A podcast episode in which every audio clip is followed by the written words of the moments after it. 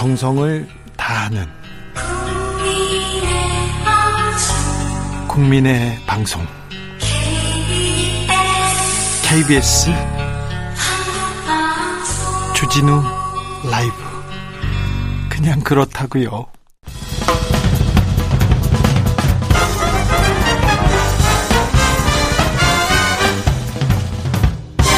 훅 인터뷰 모두를 위한 모두를 향한 모두의 궁금증.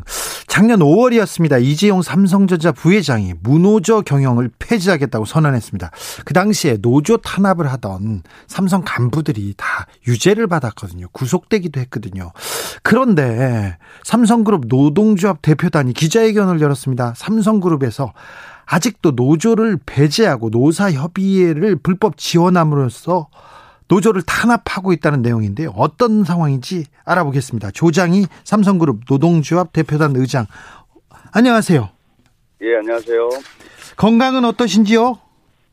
예, 그 건강이 뭐 좋지는 않습니다. 그래서 산재를 받아서 예.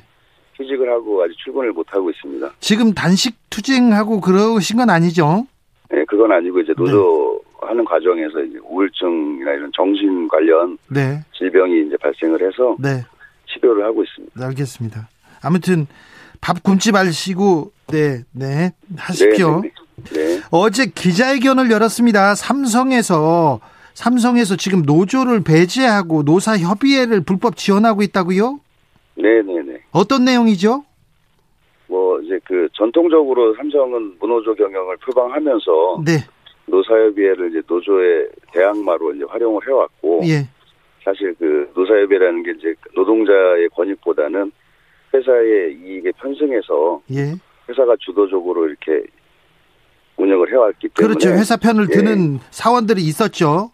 그런데 예, 예, 예. 작년에 이재용 부회장이 아니다. 이제부터는 무노조 경영 그런 거 폐지하겠다. 노조와 얘기하겠다. 이렇게 얘기했거든요. 네, 그 이재용 사과도 마찬가지고 예. 그 사과에 대해서 뭐 방법이나 형식도 문제가 있었고 그 음. 후속 조치가 전혀 없기 때문에 네. 그 의미 없는 사과로 저희는 규정하고 있고 네. 여전히 그 저희가 체감하고 또 직접 확인되는 이 현장은 무노조 경영이 그대로 유지되고 있다 이렇게 판단하고 있습니다. 아니 무노조 경영을 하다가 노조를 탄압하다가 많은 사람이 감옥에 갔어요. 그래서 노조 네네. 와해 안 한다고 안 한다고 했는데 사실상 노조 와해라고 지적하셨어요. 네, 네. 그러면 아이고 참 지금 삼성에서 단체 교섭권이 있는 노조하고 얘기를 하지 않습니까? 그 이제 교섭은 하고 있습니다. 하고 있는데요. 예, 근데 저희 그 삼성 지회 같은 경우에는 삼성 그룹에서 최초로 설립이 됐기도 했고 네. 제일 처음으로 탄압이 시작이 됐는데 그 제일 첫 번째 한 것이 이제 어용 노조를 설립한 것이었어요. 네, 다른 노조를 그- 만들었죠. 예, 저희 교 저희 노조의 교섭 무력화를 위해서. 네. 근데 그 거기 1기 위원 2기 위원장 모두 유죄가 이제 판정이 됐는데도 불구하고 예. 계속 그 어용 노조 활동을 하고 있습니다. 그렇기 지금도요? 때문에 저희는 네. 10년째 그 단협 등 교섭을 전혀 못 하고 있죠. 아, 그렇습니까? 삼성 네. 그룹에서 노조 이 두 노조 중에 어떻게 가입률은 어떻게 됩니까? 지금 뭐 어용 노조하고 저희하고 비슷비슷한데 비슷해요. 네. 예, 근데 숫자적으로 이제 저희가 좀 계속 열세여 가지고 네. 대표 노조가 되지 못해서 교섭을 하지 못했습니다. 이, 이 대표 노조가 되지 못했다고요. 그 어용 노조라고 회사에서는 어용 노조라고 안 하고 거기는 이름이 뭡니까? 에버랜드 노동조합이라고 하고요. 네. 예, 뭐 이제 뭐 재판에서는 친자 노조로 이렇게 표현하고 있었습니다. 네. 저도 그러면 에버랜드 노조 친사 노조라고 하겠습니다. 네, 네. 자, 그런데요. 삼성에서는요, 준법 감시위원회라는 걸 꾸려가지고 불법 운영을 하거나 뭐 문제가 있으면 준법, 법을 잘 지키겠다 이렇게 얘기하고 있거든요. 그래서 재판에서도 준법 감시위원회가 있으니까 이제 삼성은 법 잘 지킨다 이런 얘기를 했는데 준법 감시위원회에다가 좀 일르시지 그러셨어요. 예, 그렇지 않아도 뭐 저희 저희 지회나 또 삼성 노조 대표단에서 네. 삼성 준법 감시위원회 그 삼성의 여러 불법에 대해서 네. 차례로 이제 제보를 했고 그랬더니요. 예, 아직도 아무 답이 없습니다. 아무 답이 없어요? 예, 예. 여러 가지 문제에 대해서 예. 제보를 했고, 뭐 어제 노사협의회 문제에 관련해서도 제보를 했는데 삼성 측 입장은 그 중감이 설치 이후에는 불법이 없었다고 하지만 오늘도 여전히 노사협의회는 불법으로 운영되고 있습니다. 따라서 그 삼성 중감이 설립 자체도 뭐 여러 사람들이 의심했던 것처럼 이재용의 감형을 위한 도구이고 뭐 삼성 노동자 대부분들이 준법을 하고 법을 잘 지키는데 그런 위원회가 필요하지 않습니다. 그 이재용 부회장 등 그 경영진들만 잘하면 예. 준법감시위원회는 필요 없고 저희가 그 준법감시위원회 제보를 한 이유는 그 진정성이나 실효성에 대해서 의문이 들었고 그걸 확인하고자 제보를 했던 것이고 역시나 그 선택적으로 자기들한테 불리한 건 대답을 하지 않고 예. 뭐 일부 노조가 생기고 일부 노조가 교섭하고 이런 것들이 마치 성과인 것처럼 포장해서 언론 플레이를 하고 있는 것이죠. 네. 저기 노 노동청이나 노동부에서 좀 중재 노력이 어, 부족합니까? 없습니까? 예, 전혀 없고요. 뭐 저희가 그 노동부나 경찰 이 공무원들도 삼성하고 같이 노조와의 그 공범으로 했기 때문에 과거에는 그랬죠. 과거에. 예. 지금은 뭐 나아졌는지는 모르겠지만 저희 그 노조 문제에 대해서는 여전히 삼성도 노동부도 손을 놓고 있습니다. 옛날에는 경찰과 노동청 그러니까 공무원을 동원해서 노조를 탄압했어요. 그걸로 감옥에도 갔지만요. 네네네. 아, 그런데 지금 이렇게 공무원들 노동청에 이렇게 도움을 못 받고 있네요. 의장님, 의장님, S그룹 노사 전략 문건에 문제 네. 사원으로 나옵니다. 의장님이 MJ 네. 사원이 문제 MJ 사원으로 이렇게 지칭되지 않습니까? 네네. 그래서 어, 의장님은 삼성 내에서 최초로 노조를 설립했다가 해고됐고요. 네. 그게 2011년입니다. 네네. 그래서 2017년에 이거 잘못됐다고 복직됐지 않습니까? 네네. 그리고는 지금 상황은 어떻습니까? 아, 아까 처음에 말씀드렸던 것처럼 복직은 했지만 이제 그 노조 탄압으로 인해서 제가 상병을 상병이 발생을 했고 예. 그로 인해서 산재 인정을 받았긴 했지만 아직 네. 휴직 휴직 중으로 출근을 못 하고 있죠. 네. 그래서 지난 10년 동안 저는 이제 그 회사 생활을 못 하고 있는 것이죠. 네. 그리고는 지금은 휴직 상황이시고요. 예, 예. 병 때문에요. 아, 네. 그리고 법원에다도 법원에서 최근에 좀 판결이 하나 났습니다. 고 이건희 회장하고 최지성 전 삼성그룹 미래 전략실장 아, 네, 이 네. 사람들 왜 노조 탄압, 아, 노조 와해 사건에 대해서 검찰이 무혐의 처분 내렸냐? 이거 잘못됐다. 이렇게 재정 신청했지 않습니까? 네네네. 근데 기각됐어요? 네. 네. 참 사법부에서 잘 안 도와준다는 생각하십니까? 그렇죠. 그럴 수밖에 없고 이 사건 잘 아시겠지만 2013년에 최초로 세상이 공개가 되었을 때 네. 제대로 검찰이나 노동부가 수사했다면 그 이 사건의 발단이라고 할 수 있는 그 이건희 일가의 문호조 경영 또 지시 이런 것들이 좀 규명이 됐을 텐데 그때 그때 그 네. 문건이 나왔을 때 수사를 했으면요. 네네네 그런데 저도 저도 검찰에 직접 가서 고소인 조사를 했는데 그때 당시에 제가 강제 수사라든지 이런 적극적인 수사를 검사에게 직접 요청을 드렸는데 네. 사실 그때 제대로 이루어지지 않았고 같은 사건에 대해서 2018년에 다시 재수사를 통해서 그나마 조금 규명이 된 것이죠. 그래서 몇 사람이 강경훈 삼성전자 부사장 등 전현직 임원들 구속되기도 했어요. 유죄가 확정됐었는데. 네네. 그렇죠. 자, 그 노조 와해에 대해서 유죄가 확정됐을 때 삼성은 좀 달라지지 않았습니까? 전혀 달라지지 않았고요. 예. 그 검찰 조사 과정, 재판 과정, 그리고 대법원 확정이 난 지금까지도 저희들은 그 피해에 대해서 또 재발 방지에 대해서 계속 삼성 이재용 회장에게 직접 이메일을 보내서 요구를 하고 있지만 여전히 답이 없습니다. 어, 2011년에 처음에 노조를 만들 때 그리고 그 이후에 삼성 직원들이요. 삼성의 노동자들은 조금 노조 문제에 있어서 좀 달라졌습니까? 그리고 지난해 어, 노조를 이제 만들게 하겠다. 노조 활동을 보장하겠다고 이거 이재용 부회장이 말한 이후에 이후에는 좀 바뀌었습니까?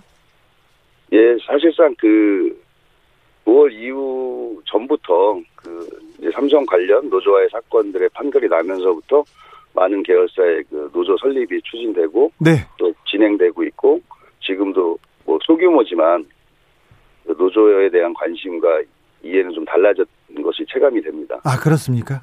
예. 음, 삼성 마지막으로 묻겠습니다. 삼성에 노조가 필요한 이유가 뭐라고 보십니까? 아, 노동조합은 대한민국 헌법이 보장하고 있습니다. 예? 그리고 그것을 하는 것과 하지 않는 것은 노동자 스스로가 판단해야 될 문제인데 삼성은 너무 그 복지라든지 임금이 좋아서 예. 노동자들 스스로가 노동조합을 필요로 하지 않는다는 그 말도 안 되는 논리로 노동조합을 막아왔는데 네. 저희 노조 사례로만 보아, 보더라도 그렇게 자신이 있으면 그렇게 극악, 극악무도한 삼성그룹 차원의 조직 범죄를 하면서까지 막을 이유가 없는 것이죠. 네. 그래서 그늘에 가려지고 또 피해를 받는 삼성 노동자들이 많이 있습니다. 네. 오늘도 여러 건의 제보를 받았고 그래서 삼성 노동자들이 어떤 큰 이익이나 이런 것보다는 인간답게 또 즐겁게 직장 생활을 할 수 있고 또 서로를 경쟁 상대라기보다는 의지하고 신뢰할 수 있는 관계를 좀 그래서 삼성의 조직 문화를 개선하고 싶은 게 이제 노동조합의 필요라고 말씀을 드리고 싶습니다. 네. 예전에는 그 의장님 같은 사람들 감시하고 감독하고 보고서 써, 써, 써내는 게 또 삼성의 가장 중요한 임무이기도 했는데 이제는 안 그러겠죠? 예, 안 그런다고 믿고 싶고요. 예. 그러지 않길 바랍니다. 알겠습니다. 지금까지 조장희 삼성그룹 노동조합 대표단 의장이었습니다. 의장님, 네. 단식 그런 건 하지 마세요. 밥은 먹고 건강은 챙기면서 하십시오. 예, 잘 알겠습니다. 감사합니다. 네, 고맙습니다. 정치 피로, 사건 사고로 인한 피로, 고달픈 일상에서 오는 피로. 오늘 시사하셨습니까? 경험해 보세요. 들은 날과 안 들은 날의 차이. 여러분의 피로를 날려줄 저녁 한 끼 시사. 추진우 라이브.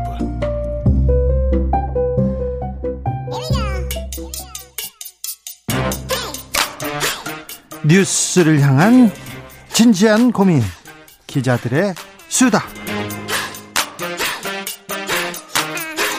라이브 기자실을 찾은 오늘의 기자는 은지옥이요. 시사인 김은지입니다. 네, 첫 번째 뉴스로 가볼까요? 집값 시세 조작 의혹을 뒷받침할 만한 통계가 나왔습니다. 자, 부동산 폭등해요. 폭등하는데 거기 보니까 진짜 가격도 올랐지만 어, 시세 조작을 하고 있다는 거잖아요, 지금. 네, 이제 그런 부분이 있다라고 하는 뒷받침할 만한 통계가 나왔다라는 게 핵심인 건데요. 이게 무슨 내용이에요? 자세히. 네, 말씀처럼 작년에 부동산 가격이 정말 많이 올랐습니다. 네. 이제 그러다 보니까 종전의 최고 거래가를 경신했던 신고가가 계속해서 나왔던 적이 있는데요. 신고가 나온다고 하면서 언론에서 신고가 행진 자가, 자고 나면 억소리 자고 나면 천만 원 올랐네 1억 올랐네 이런 기사 계속 나왔잖아요. 네, 이제 그러니까 아파트 가격이 계속해서 기록을 깨면서 올라갔다라고 하는 건데. 그러면 언론이 또 보도를 해가지고 더 올리고요. 예. 네, 이제 이렇게 최고가를 기록한 거래 중에서는 얼마 있다가 취소가 된 사례가 많았다라고 합니다. 아 그러니까 자 아, 2억짜리 2억짜리 아파트인데 2억짜리가 어디 있어요? 요새는 자, 없죠. 정말 10억짜리라고 잘 없죠. 10억짜리라고 했는데 지금 것은 10억에 팔렸는데 11억에 매물로 나왔어. 네. 그런데 조금 이따 취소된다는 거죠. 그러니까 실제로 그 거래가 완성이 됐다 이렇게 지금 나왔고 그래서 사람들이 이제 이 시장의 가격은 11억이다, 11억이다 이렇게, 이렇게 믿기 생각하죠. 시작하면서 다 이제 11억 이상 거래를 그렇죠. 하는 거죠. 네. 그런데 얼마 있다가 그렇게 기록을 깨면서 처음 나왔던 게 취소가 슬그머니 됐다라고 합니다. 아하. 그러니까 시장 가격만 올리고는 슬그머니 없어져 버린 진짜 거래가 아닌 가짜 거래였다 이렇게 되는 건데요. 아, 네. 네, 이제 그러다 보니까 시세 조작이 아니냐라는 의심을 살 수밖에 없는 상황입니다. 이거 부동산 몇 군데 그리고 거기 막 어, 일부 아파트 분여회 이런 데에서 지금 짜고 치고 짜고 시세 조작을 했다는 이런 얘기는 계속 나왔어요. 네, 이제 그런데 이제 그게 이제 통계로 뒷받침됐다라고 아까 말씀드렸던 것처럼 이번에 자료가 나온 건데요. 네. 예를 들어서 지난해 서울 광진구에서는 실거래 신고가 실거래 신고가 가 취소된 게 10건 중에 7건 가량이나 있었다라고 열 합니다. 건 중에 일곱 건이면 조금 냄새가 많이 납니다. 네, 게다가 이 지역은 굉장히 특히나 이 부동산 가격이 많이 오른 곳으로 지목된 곳 중에 하나입니다. 그렇죠. 예, 그러니까 정상적인 계약 파기 등으로 보기엔 건이 너무 많기 때문에 그렇죠. 이른바 호가 띄우기 그러니까 시세 조작일 가능성이 크다 이렇게 의심을 사고 있는 건데요. 70%가 그러면 조금 이거 이상하잖아요. 그렇죠. 사는 사람과 파는 사람이 허위 거래를 신고한 뒤에 취소하는 방식으로 시세 조작했다 이렇게 의심 과거부터 있었습니다. 이 동네 말고. 다른 동네도 그렇습니까? 네, 그러니까 서울에서 아파트 가격 많이 올랐다라고 할 수 있는 서초, 마포, 강남 이런 것도 10건 중에 6건이 취소됐다라고 하고요. 어허, 이거 좀 문제가 있네.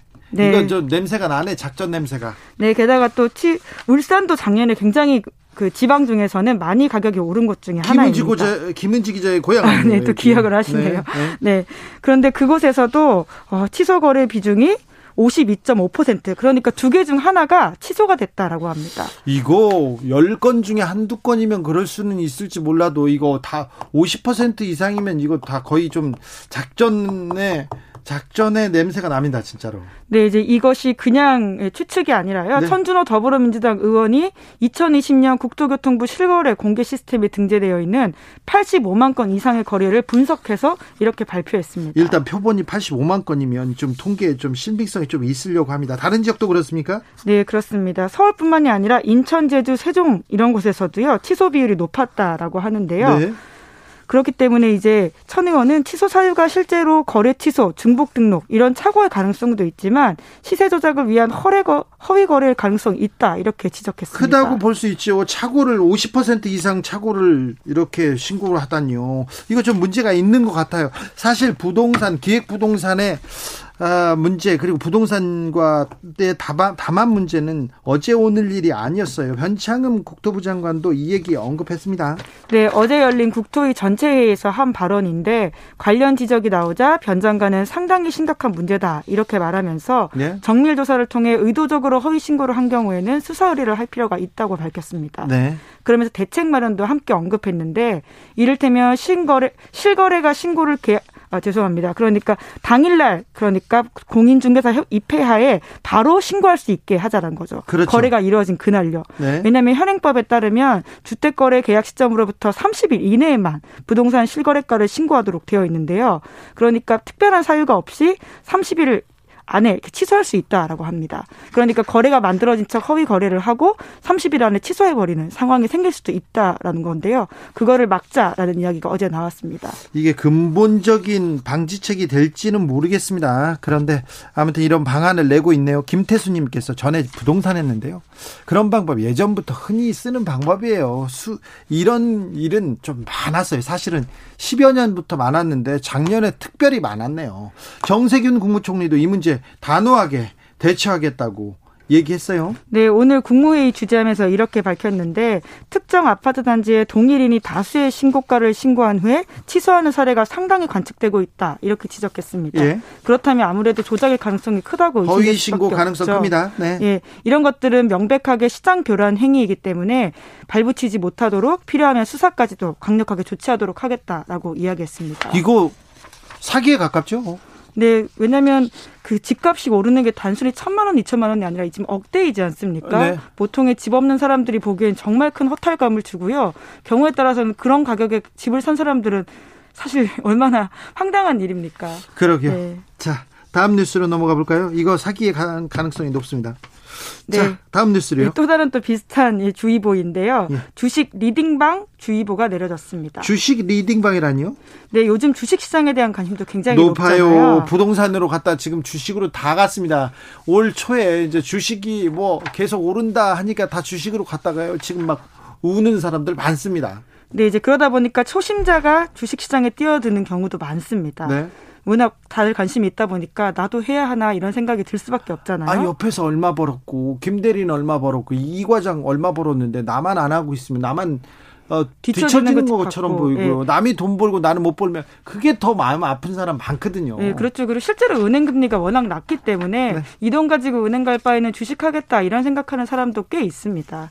그렇죠. 네, 이제 그런 분들을 중심으로 주식 리딩, 그러니까 돈을 받고 주식 종목을 추천하는 온라인 사이트가 횡행하고 있다라고 하는데요. 네, 이런 사이트 많아요, 요새. 네, 이제 그런데 그런 곳을 경계해야 한다고 금융당국이 강조했습니다. 네. 금융의 전문성이 없는 사람도 유사 투자 자문사를 손쉽게 차릴 수 있는 구조 때문인데요. 예. 그러니까 일정 조건만 갖추면 금융위원회 사전 신고만으로 유사 투자 자문사를 만들 수가 있습니다. 그렇죠. 그러니까 전문성이 떨어지는 사람들이 만드는 추천 종목 이야기를 들었을 경우에는 사기당할 수도 있다 이런 이야기를 하고 있는 거죠. 이거 그리고요 전문가들이 찍어줬다 이렇게 하면서 작전하는 세력들도 많을 거예요. 네, 저희도 취재하는 과정에서 그런 이야기들을 꽤 들은 바가 있는데요. 네. 그러니까 서로 맞물려서 돌아가고 있는 과정인 거죠. 네, 그러면서 예, 뭐 서로 서로 이렇게 얘기합니다. 어떤 주식에 투자해가 돈 얼마 벌었다 그러면 혹하거든요. 그럼 그 뭐 몇 퍼센트 올랐다는 것을 수익률을 막 뻥튀기 해가지고 과장 광고하는 경우 많아요. 네, 그렇습니다. 금융감독원은 지난해 유사투자자문사 1,800개 이상 가운데서 민원이 제기된 300 신한 곳을 점검했다 이렇게 밝혔는데요. 네. 그 중에 14%가 불법 혐의가 있었다라면서요 수사기관에 통보했다고 밝혔습니다. 네. 그러니까 유사투자자문사는 불특정 다수를 상대로 금융투자 상품과 관련된 조언만 할 수 있다고 하는데요. 그러니까 이러한 것은 1대1로 자문을 하면 안 됩니다. 그리고 투자를 매매하거나 중개할 수도 없는데 그런 식으로 암암리에 하고 있다라는 것들이 밝혀졌다고 하고요. 그리고 말씀처럼 허위 과장 광고가 정말 많습니다. 거의 대부분 그래 전문가들이라는 사람들도 전문가가 아닌 경우 있고요. 여기 때문에 이 리딩 투자 리, 주식 리딩방, 리딩방 때문에 예. 돈을 벌었다 이런 글도 믿을 수가 없어요. 네, 저희가 시사인에서 2년 전에 보도한 게 딱 그 내용이었는데요. 내부 고발자의 고발을 저희가 취재한 적이 있습니다. 제목이 나는 주식방송 댓글 부대원이었다라는 기사인데 지금도 한번 검색해 보십시오. 실제로 피해자들이 굉장히 많이 공유해서 읽고 있는 기사인데 네. TV에 출연하는 주식 전문가라고 하면 우리가 왠지 좀 신뢰가 가고 그 사람 이야기는 들을 만하다 이렇게 생각하지 않습니까? 전문가일 것 같잖아요. 네, 이제 그런데 심지어 그런 사람들이 진행하는 온라인 방송 거기에 댓글 돈 많이 벌었다 라고 하는 감사 후기까지도 다 조작이었다고 내부 고발자가 고발한 적이 있습니다. 예. 그 방법도 굉장히 지금 디테일한데 예를 들어서 가상의 인물을 만듭니다. 예. 30대 초반 사회 초년생 단기 매매 좋아하고 투자금 3천만 원 이런 사람이 내가 당신 덕분에 돈 벌었다 이런 내용들을 그림판으로 조작해서 다 올린다라고 하는 거죠. 아니 주식 이렇게 차트라고 하지 않습니까? 차트 보면 언제 최저점 언제 고점 저점에서 사서 고점에서 팔면 돈을 많이 벌잖아요. 근데 로또 번호하고 똑같아요. 지난 지난주에 로또 번호를 그때 맞췄다. 이렇게 그 과장 거짓 방송하는 거랑 비슷해요. 네, 그렇습니다. 그러니까 과장 혹은 허위 광고를 아무 규제 없이 하고 있고, 그래서 이제 막 주식 시장에 발들인 사람들은 불안하니까 누군가의 추천과 어떤 전문 지식이라는 것을 좀 갈구하고 싶잖아요. 네. 이제 그러다 보니까 그런 사람들한테 거, 거액의 회비라는 것을 받고는 정확하지 않은 정보를 흘린다라고 합니다. 이거 이 정도 되면 피해자 양산할 것 같고요. 규제가 좀 더 필요한 것 같습니다. 지금 같으면. 네, 그렇죠. 그런데 지금 이게 계속해서 당국의 사각지대에 있기 때문에 좀 깝깝한 상황인 건데 네. 금융 당국은 이런 식의 방법을 제시하고 있습니다. 네. 한마디로 요약하면 개인이 조심해야 한다라고 하는 건데요. 네. 왜냐하면 유사 투자 자문 업체들은 신고제이기 때문에 이 quality 제대로 관리가 되지 않는다라는 것들을 말하고 있습니다. 예. 그렇기 때문에 소비자가 피해를 보더라도 한국 소비자원에 직접 자기 피해 구제 신청을 해야 하는 상황이라고 하는데요. 네. 금감원에서는 이런 방법 정도는 지금 염두하라고 이야기하고 있는데요. 유사 투자자문사의 이용료를 내기 전에 그러니까 회비를 내기 돈도 전에 내고 해요? 그럼요. 이게 오히려 더 비싸기 때문에 더 신뢰가 간다고 사람들이 생각을 합니다. 예. 예. 여기서 이용료를 내기 전에 환불 조건, 방법, 회수 가능성에 대해서는 녹음하라라고 합니다. 그렇게 녹음해야지 나중에 뒤늦게 사기당했다는 거 알더라도 돈 돌려받을 수 있다라는 거죠. 근거가 있기 때문에요. 파라나 용육님께서 세상에서 제일 이해가 안 되는 게 주식 리딩해 준다는 사람들입니다. 그렇게 주가를 확신하고 잘 알면 돈 받고 리딩하지 말고 그 시간에 자기가 주식 사면 떼돈 벌 텐데 말이죠. 얘기합니다. 송대현님께서도 지구상에 돈 버는 방법을 공유하는 사람은 없습니다. 얘기합니다. 주식 고수라고 얘기하는데 음. 아니 그렇게 고수고 다 알고 그런 주식의 법칙을 다 알고 그런 사람이면 자기가 삼성보다 더 많이 부자가 됐겠죠. 그 더 큰 기업을 만들거나요. 제 후배 중에 아, 세계에서 가장 큰 컨설팅 회사에 다니는 거기에서 바이오 관련되는 전문가가 있어요. 서울대 나오고 하버드 나와서 박사도 받고 이게 전문가입니다. 그래서 제가 하도 주식 주식해서 물어봤어요. 야 주식 하나 내놔라. 주식 하나 찍어달라. 바이오 주식 네가 보면 알 거 아니냐. 그러니까 저희들도 몰라서요. 그냥 그 우량주 삽니다 얘기하더라고요. 그러니까 이게 주식에는 도사가 없어요. 고수도 없고요. 워렌 버핏도 그런 얘기합니다. 이거 거의 어 그냥 기다림의 싸움이라고 그리고 가치를 투자하고 장래를 쳐다, 쳐다보라 이런 미래를 보라는 이런 얘기는 하지 어떤 주식 고수라고 얘기하지 않습니다. 네, 그러니까 흐름과 시장의 상황을 이해하는 건 굉장히 중요한데요. 특정 종목을 콕 찍어서 이게 된다 안 된다라고 하는 것은 충분히 좀 경계해야 되지 않나 싶습니다. 거의 대부분 뻥이에요. 그거. 참 리딩방이요?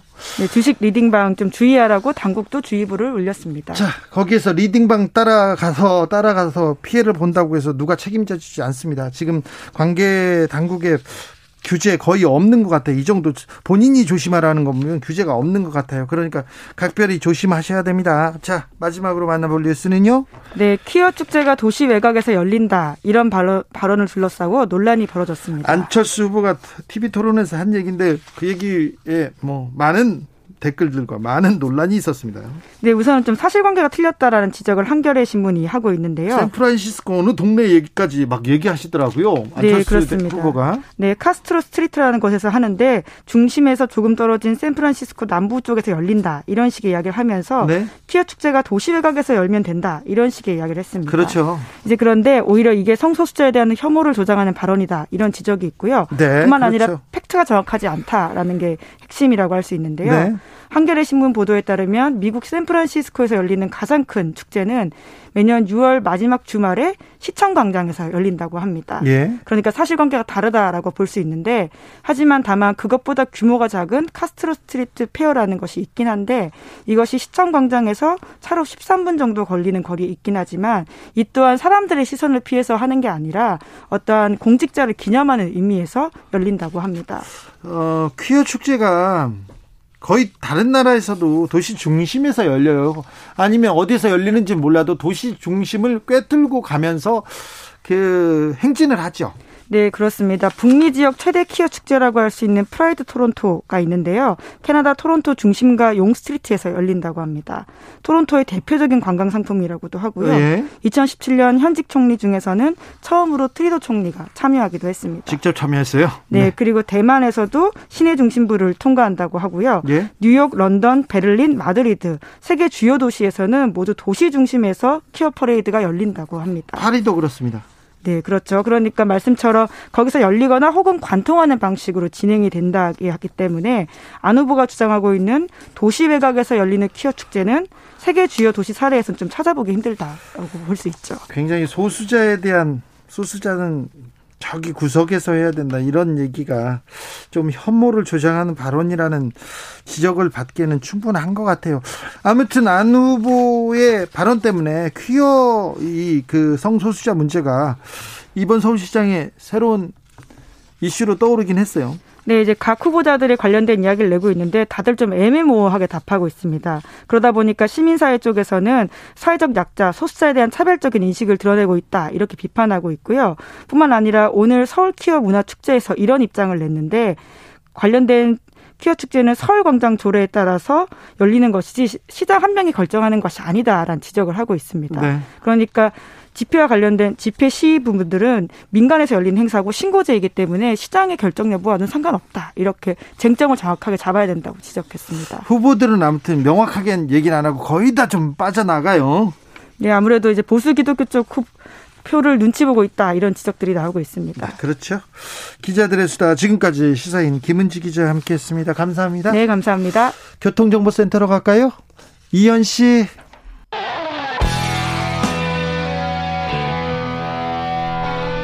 스치기만 해도 똑똑해진다. 드라이브 스루 시사 주진우 라이브.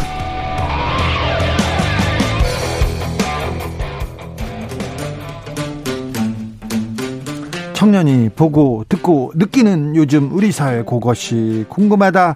청년에게 묻는다. 요즘 뭐하니? 게이머 출신 유튜버 황희두 씨 어서 오세요. 네, 안녕하세요. 자, 오늘은 어떤 내용이 청년들을 이렇게 뜨겁게 달구고 있습니까? 예, 지금 정부와 의협이 다시 충돌하는 상황에 대해서 네. 예, 지금 많은 관심을 가지고 있습니다. 청년들의 관심은 어디가 있어요? 예, 지금 이 의료법 개정안에 대해서 네. 많은 청년들과 인터넷 어, 반응이 굉장히 뜨거워서 뜨겁죠. 인터넷 여론 반응 먼저 간단히 말씀드리려고 합니다. 네. 현재 그 의료진들 입장에서는 정부가 중요한 시기에 코로나 백신 접종 지원에 나선 의사들의 사기를 꺾고 있다는 식으로 주장을 하고 있는데 그렇죠. 중요한 시기에 예. 언제 안 중요한 시기가 없었어요. 아무튼 지금 중요한 시기는 맞습니다. 예, 왜 하필 이 시기에 이러냐라는 반응에 대해서 왜 하필 지금 또 예, 나왔어요? 예. 근데 이제 이 주제에 대한 비판적인 댓글들이 많이 보였는데요. 네. 의사 윤리 강령에도 전염병 발생 시 의사가 적극적으로 협력하고 구호 활동해야 된다고 돼 있는데 네. 의협 회장은 왜 백신 접종에 협력하는 건 의사의 의무가 아니라고 하냐? 뭐 그런 반응부터 시작해서 어 총파업을 하면 맞불 국민 수천만 운동을 하자. 뭐 의사도 국민인데 국민들에게도 의사 자율 징계권을 달라. 뭐 의사가 범죄를 저질러도 면을 그대로 유지하고 언론이 잠잠해지면 다른 데서 다시 저렇게 병원 차려서 잘 먹고 잘 사는 걸 왜 못 건드리게 하냐 이런 비판적인 반응들이 많이 있었습니다. 국민들한테 의사 자율 징계권을 달라 이거 재밌네요. 네. 그런데요. 네, 그 여기에 대한 또 응원의 댓글도 있긴 했는데요. 어, 의사는 왜 이익을 따지면 안 되냐 뭐 이런 반응도 있었고 온 나라가 똘똘 뭉쳐야 할 이 시국에 왜 이런 분란을 만드냐 옛날 속담에 오이밭에서 가끔 고쳐매지 말라는 말도 있지 않냐 의협 분들 응원하고 또 그로 인해 지금 정부 여당으로 인해 또 다른 피해자가 생겨날 게 우려가 된다 뭐 이런 반응들도 있긴 했습니다만 그런 반응도 있어요? 네, 근데 이게 굉장히 소수였고 굉장히 네. 많은 시민들이 비판을 하고 있습니다. 그리고 백신 1호 접종 이거에 대해서도 관심이 많나요? 예, 맞습니다. 백신 이야기가 지금 정치권에서 뜨겁게 공방이 오가다 보니까 이게 인터넷 커뮤니티에도 굉장히 많이 보였는데요. 최근에 그 유승민 전 의원이 문재인 대통령이 1호로 코로나19 백신을 접종해야 한다라는 주장에 대해서 정청래 의원이 맞받아치기도 했고 네. 청와대에서도 이렇게 입장을 내지 않았습니까? 인터넷 여론은 어떻습니까? 일단 정치권을 향한 비판에 대해서 먼저 요약을 해보면 여당이고 야당이고 방역은 전문가들이 하기 좀 냅둬라. 네. 다른 소리 안 나오게 대통령 포함해서 국회의원들 다 맞자. 지금은 국가에서 하라는 대로 하자. 순서대로 하면 되지. 정치인들은 코로나 관련해서는 그냥 좀 따라라. 이런 반응들이 있었고 정부 여당을 향한 비판 에 대해서는 대통령부터 맞는 게 이상한가? 다른 나라도 그렇게 하는 거 안 보이나? 왜 이럴 땐 쏙 빠지나? 어, 솔선에서 먼저 접종하는 다른 나라 정상들 보고 본받는 신용이라도 해라. 다른 나라에서 있었습니다. 국가 정상이 1호 접종을 한 나라는 인도네시아하고요. 남아공 그리고 이스라엘 정도 있습니다. 1호 네. 접종은. 네. 네. 그 뭐 이런 대통령이 왜 이럴 때 쏙 빠지냐 이런 부류의 이제 정부 여당 비판들이 좀 있었고 인도네시아하고 남아 공 정도 있다니까요. 예. 그리고 또 야당을 향한 비판을 요약해 보면 예? 어, 그저 반대를 못해서 저렇게 난리구나. 맞기 싫으면 그냥 안 맞으면 되지. 뭐 백신이 안 들어온다고 난리치고 맞으라니까 부작용이 있다고 난리치냐 이런 반응들이 있었습니다. 청년들은 어떻게 생각해? 청년들은 아스트라제네카 백신 접종에 의구심을 가지는 게시글들이 좀 많이 보였습니다. 네. 청년들이 자주 가는 사이트를 가 보니까 이제 이거에 대해서 내가 맞게 될 것 같은데 좀 이렇게 어 잘하는 게 맞냐 뭐 이런 반응들이 있었고 여기에 대해서 또 왜 맞으려고 하냐 하냐, 뭐 마음 단단히 먹자, 뭐 이런 반응들부터 시작해서 또 가족을 걱정하는 어, 그런 사람들도 있었고 특히 뭐 심장 쪽이 안 좋은데 지금 심장과 아스트라제네카 백신 부작용이랑 관계가 깊진 않을까 이런 우려의 글도 있었습니다. 예. 그리고 또 어떤 백신을 맞을 건지에 대한 논의도 많이 보였는데요. 예. 어, 의사들도 안 맞겠다고 성명서 내고 뭐 사인하는 상황에 나도 맞고 싶지 않다 이런 반응들도 좀 많이 보였습니다. 의사들이 안 맞겠다고 성명서 내고 막 그렇지 않아요. 그런 경우 없는데 지금 언론이 사실은 저는 백신보다 언론이 좀 부작용이 큰 것 같아요. 그래서 지금 청년들도 약간 불안해하는 것 같습니다. 예, 일부 뭐 의료진이나 그러니까 몇몇 소수의 간호사나 의사가 그런 입장을 보인다고 해서 언론이 그걸 보도를 하게 되면 마치 모든 의료진들이 그렇게 반대하는 것처럼 비춰지는 거를 꼭 알아야 된다 생각하고요. 좀 보수 커뮤니티 반응을 좀 요약을 해보면 결국에 이 모든 불신은 정부가 부추기고 있다고 주장을 하고 있습니다. 네. 그래서 앞에 말씀드렸듯이 좀 다른 나라 대통령 좀 본받으라는 그런 비난들이 많이 보였습니다. 네. 프랑스, 이스라엘, 미국, 캐나다, 프랑스, 미국, 캐나다 대통령 좀 본받아라 얘기했는데 프랑스, 미국, 캐나다 대통령이 1호 접종자 아닙니다. 네. YJ님께도 바이든 이 1등으로 맞았나요? 아닙니다. 아닙니다. 자, 9855님께서 그럼 코로나 끝나고 의사 얘기하면 말 없을까요? 이렇게 얘기하는데 있겠죠. 또 실컷 써먹고 토사구팽이라고 말 많을 듯이요. 이렇게 문자 주셨고 5383님 이미 솔선수범 약속하셨고 세계 접종 상황을 봐서 별 불안 없게 아, 국민을 위하는 대통령의 진심 믿지 않아야 하는 사람들에게는 백신 1호 접종이 그토록 중요한 사안인가 봅니다. 의심할 게 없는 대다수의 국민들 1호 접종이 누가 되면 어떻다고 저 난리인지 국민들 생각하고는 조금 달리 가 있는 것 같은데 이게 또 좀 언론의 책임이 있지 않나. 정치권의 책임도 있고요. 자, 다음으로는 어떤 얘기로 가볼까요? 예, 부산시장 보궐선거 그 출사표를 던진 후보들이 요즘 청년들의 마음을 사로잡기 위해 노력하고 있다 해서 간단하게 가져와 봤습니다. 청년한테 잘해야죠. 청년이 미래인데요. 자, 어떻게 하고 있습니까? 예, 지금 뭐 국민의힘이나 뭐 민주당이나 뭐 여러 후보들이 다 2030의 마음을 잡기 위해서 노력을 많이 하고 있는데 2030의 마음을 잡는 마음을 끄는 그런 공약이 있습니까? 어, 사실 제가 뭐 여기서 특정한 누구의 뭐 후보의 공약을 얘기하기는 어렵지만 네. 어, 좀 놀라웠던 거는 요즘 SNS를 많이 활용하지 않습니까? 예. 기존의 정치권에서의 이제 SNS를 받아들이는 정서가 되게 좀 보수적이었던 것 같은데 이번에는 많이 되게 새로운 또 클럽하우스 지난번에 말씀드렸던데도 많이 진출하더라고요. 그렇죠. 그래서 그런 거 보면서 어쨌든 중요한 것은 서서히 정치권에도 이런 시대의 변화의 목소리들이 많이 반영이 되고 있구나. 물론 아직까지 대다수 청년들의 마음을 이렇게 따르진 못하지만 뭐 그런 생각이 많이 들었고 특히 부산 지역을 좀 저도 자주 가고 있는데 네. 어, 전국적인 인지도 차원에서 부산 지역에 좀 애로사항을 겪는 후보들이 되게 많은 것 같습니다. 주로 서울시장 이슈가 아무래도 되게 뜨겁고 많이 아. 인지도 있는 분들이 몰려 있다 보니까 부산은요? 예, 부산은 상대적으로 특히 보궐선거까지 겹, 이, 이런 상황이다 보니까 많이 좀 애로사항을 겪고 있는 것 같은데 부산 청년들의 전반적인 관심사는 뭐예요? 일단 역시나 일자리, 주거 문제를 빼놓을 수는 없었습니다. 그리고요. 네, 그리고 이외로도 뭐 대학교 내 셔틀버스 비용이 이게 뭐 몇몇 대학교에는 학교까지 걸어서 몇십 분이 걸리다 보니까 역사하고 거리가 멀어서 그런 비용들에 대한 문제가 또 학생들한테 대학생들한테는 되게 많이 나왔습니다. 이런 거에 대해서 이런 부분에 대해서 공약이 좀 충분히 나오고 있던가요? 예, 좀 이런 걸 이제 준비하는 뭐 이런 목소리들이 있긴 한데 아직까지 그게 또 청년들한테 아예 그냥 이런 시장 보궐선거 자체가 관심이 없는 것 같다는 반응도 많이 보였습니다. 사실 청년들이요 투표율이 엄청 높잖아요. 뭉쳐 있잖아요.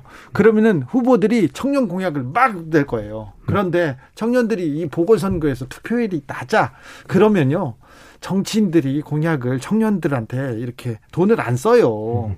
그러니까 잘 생각했다. 청년들이 청년들이 우리를 위한 공약도 갖고 싶다 그러면은 적극적으로 투표하면 됩니다. 네, 맞습니다. 이게 마음에 안 든다고 하더라도 꼭 투표장에 가셔야 정치인들이 움직인다는 점을. 그렇죠. 음, 그렇죠. 3763님. 나는요, 대통령에게 주는 특권 거부합니다. 나 먹고, 먼저 맞고 싶어요. 백신 말입니다. 얘기하고요. 5864님께서도 저 68세 남성인데요. 1호로 맞으면 안 될까요? 얘기하는데, 65세 지금 이하로 지금, 유하, 이하로 지금, 어, 뭐지, 맞고 있다는 거. 네. 뭐 접종은 시작된다는 거 먼저 알리겠습니다. 요즘 뭐하니 유튜버 황희두 씨 함께했습니다. 감사합니다. 네, 감사합니다. 오늘도 수고하고 지친 자들이여 여기로 오라. 이곳은 주기자의 시사 맛집 주토피아 주진우 라이브.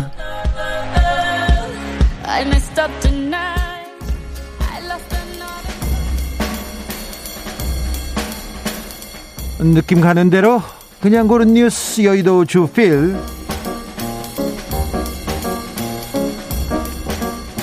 독일 아스트라제네카 백신 폭탄 돌리나 교사 경찰 군인 먼저 접종 뉴시스 기사입니다. 의료진 노인 아스트라 백신을 기피해 가지고 백신 폐기될 수도 이렇게 얘기했는데 자세히 따져봤더니요. 그렇지 않답니다 독일에서 아스트라제네카 백신에 대한 거부감 깊어지고 있지 않다고 합니다. 접종 꺼리고 있지도 않다고 합니다. 교사 먼저 어쩔 수 없이 교사 공무원들 먼저 맞는다고요? 그렇지도 않다고 합니다.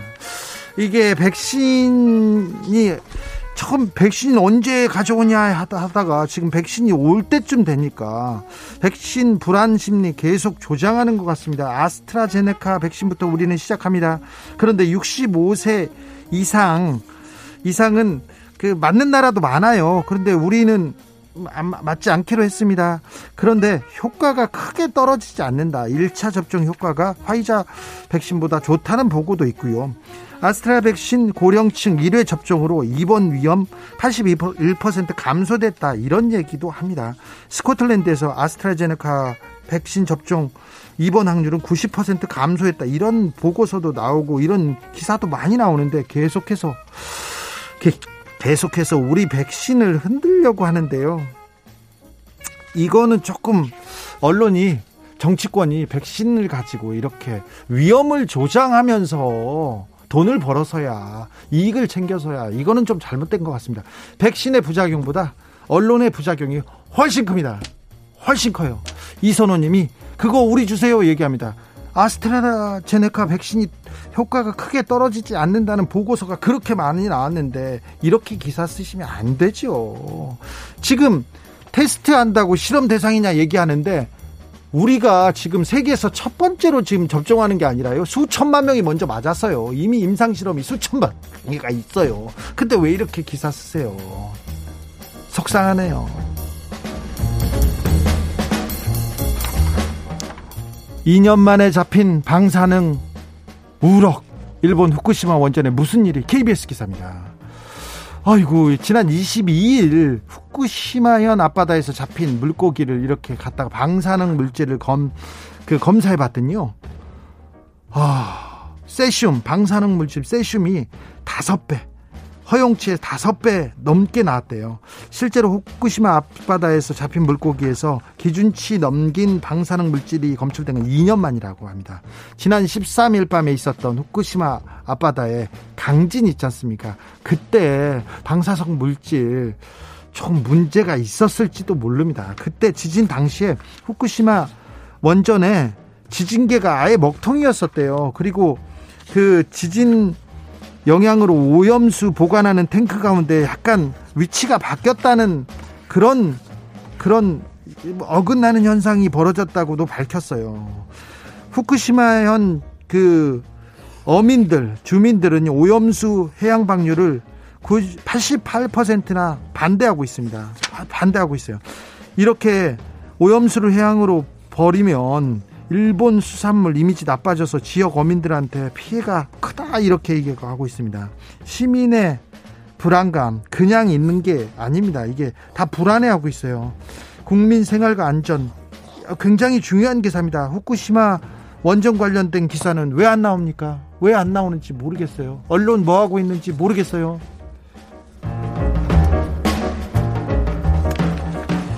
일본 요미우리 신문 한국을 더 강하게 압박하라. 독도 관련 자국 정부에 촉구했다. 서울신문 기사인데요. 보수 우익 성향이죠. 요미우리 신문이다. 거의 보수 성향이죠. 일본 신문은. 근데 요미우리 신문은 1등 신문이라고 합니다. 그런데 어, 일본이 다케시마는 역사적으로나 국제 법상으로 일본 고유의 영토라면서 일본 정부는 대외 발신과 젊은 세대에 대한 영토 교육을 한층 강화하는 것이 중요하다 이렇게 했다고 합니다. 그러면서 어, 한국 측이 응하도록 강하게 압박할 필요가 있다고 사설에다 크게 썼습니다. 일본의 1등 신문, 1등 신문 역사 왜곡도 사실 왜곡도 1등입니다.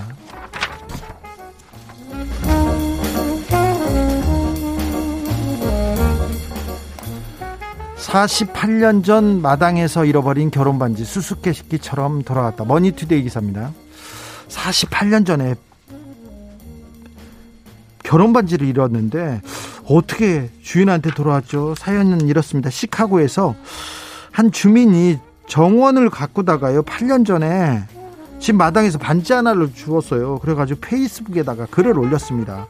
주인 있으면 찾아가세요. 이렇게 했더니 지역 주민들과 전문가들이 다 모여가지고 주인을 찾아주겠다고 나섭니다. 8년 전 일이에요. 8년 전에 여, 이, 이 내용이 나오자 반지가 발견된 집의 역대 거주자를 모두 조사합니다. 시민들이 모여서 그러다가 1955년에 사망한 집주인이 하나 있었는데 그 집주인의 외손녀가 외손녀가 중요한 아 이 사람이 되지 않을까 반지 뒤에 이니셜이 박혀 있었거든요.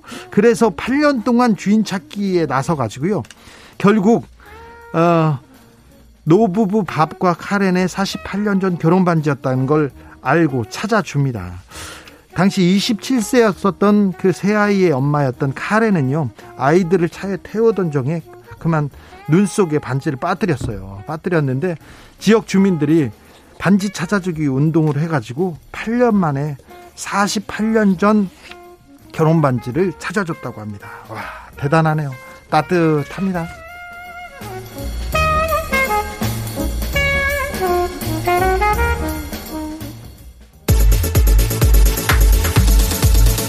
주진우 라이브 주진우 라이브 함께하고 있습니다. 이번 주 금요일 코로나 백신 접종 시작됩니다. 새로운 거리두기도 조정된다고 하는데요.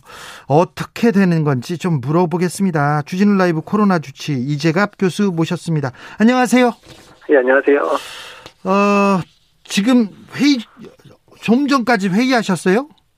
아직 안 끝났는데 잠깐 나왔습니다. 아, 전화하려고요? 정세균 총리랑 지금 회의하고 있어요? 아, 비공식이다. 네. 얘기만. 그러면요. 근데 28일부터 새로운 거리두기 조정안 발표됩니까? 일단 28일 바로 발표될지는 잘 모르겠습니다. 지금 현재 논의가 계속 이루어지고 있고요. 또 자. 부처 간이 협의도 되고 있어서 네.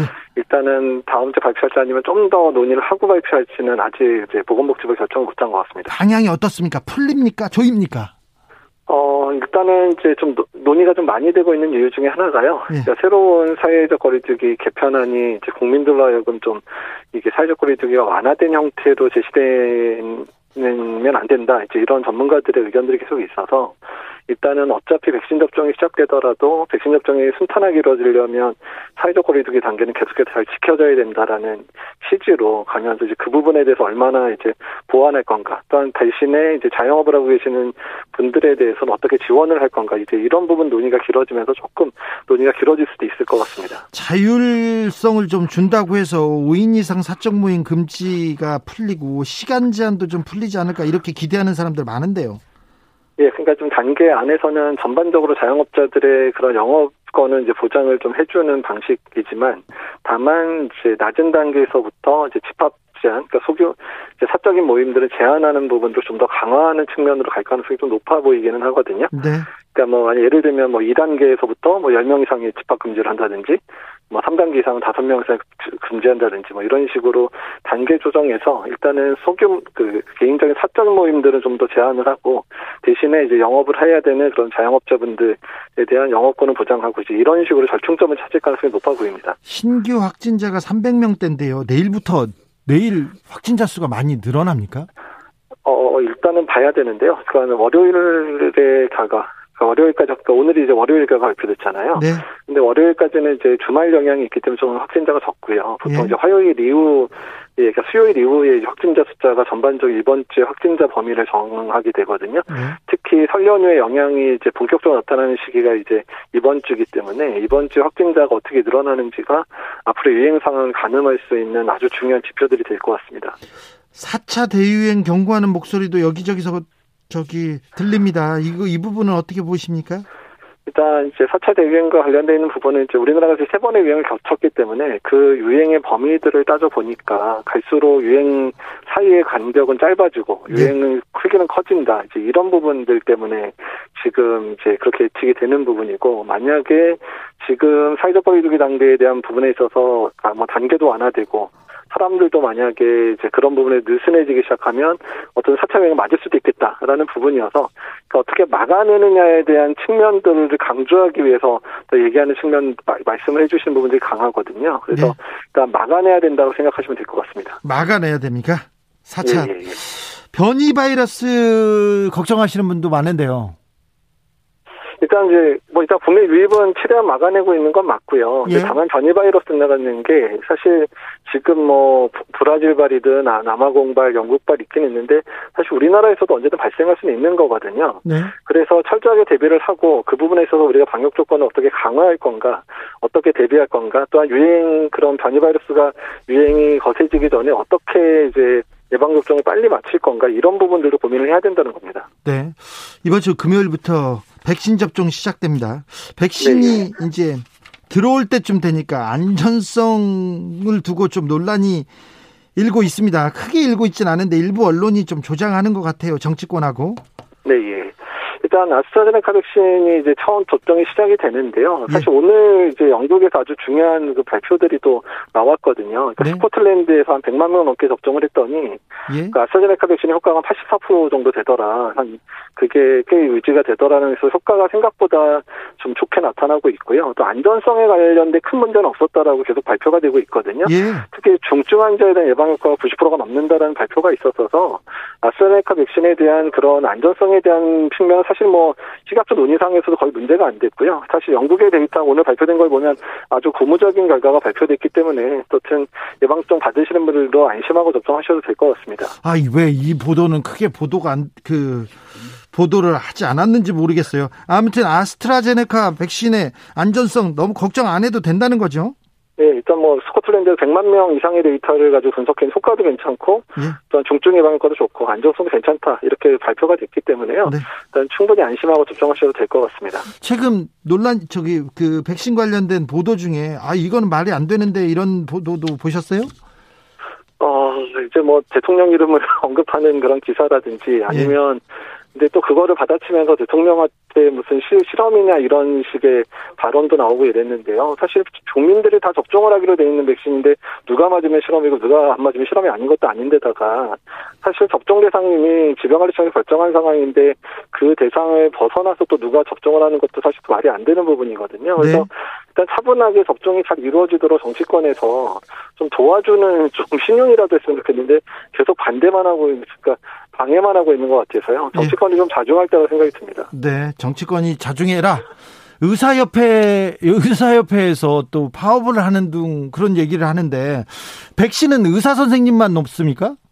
아, 일단 이제 그 접종 자체는 의사가 하게 돼 있긴 하지만 의사의 관리하에서 간호사가 접종을 할 수는 있습니다. 네, 네. 그렇죠.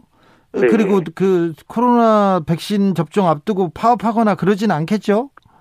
어, 일단 별개로 생각해야 될 것 같습니다. 지금 의료법 개정안하고 백신 접종을 연기하는 거는 사실 의사협회 입장에서는 거의 자폭하는 수준의 행동을 하는 거거든요. 아니 근데 의사협회장이 음. 얘기하시는 거잖아요.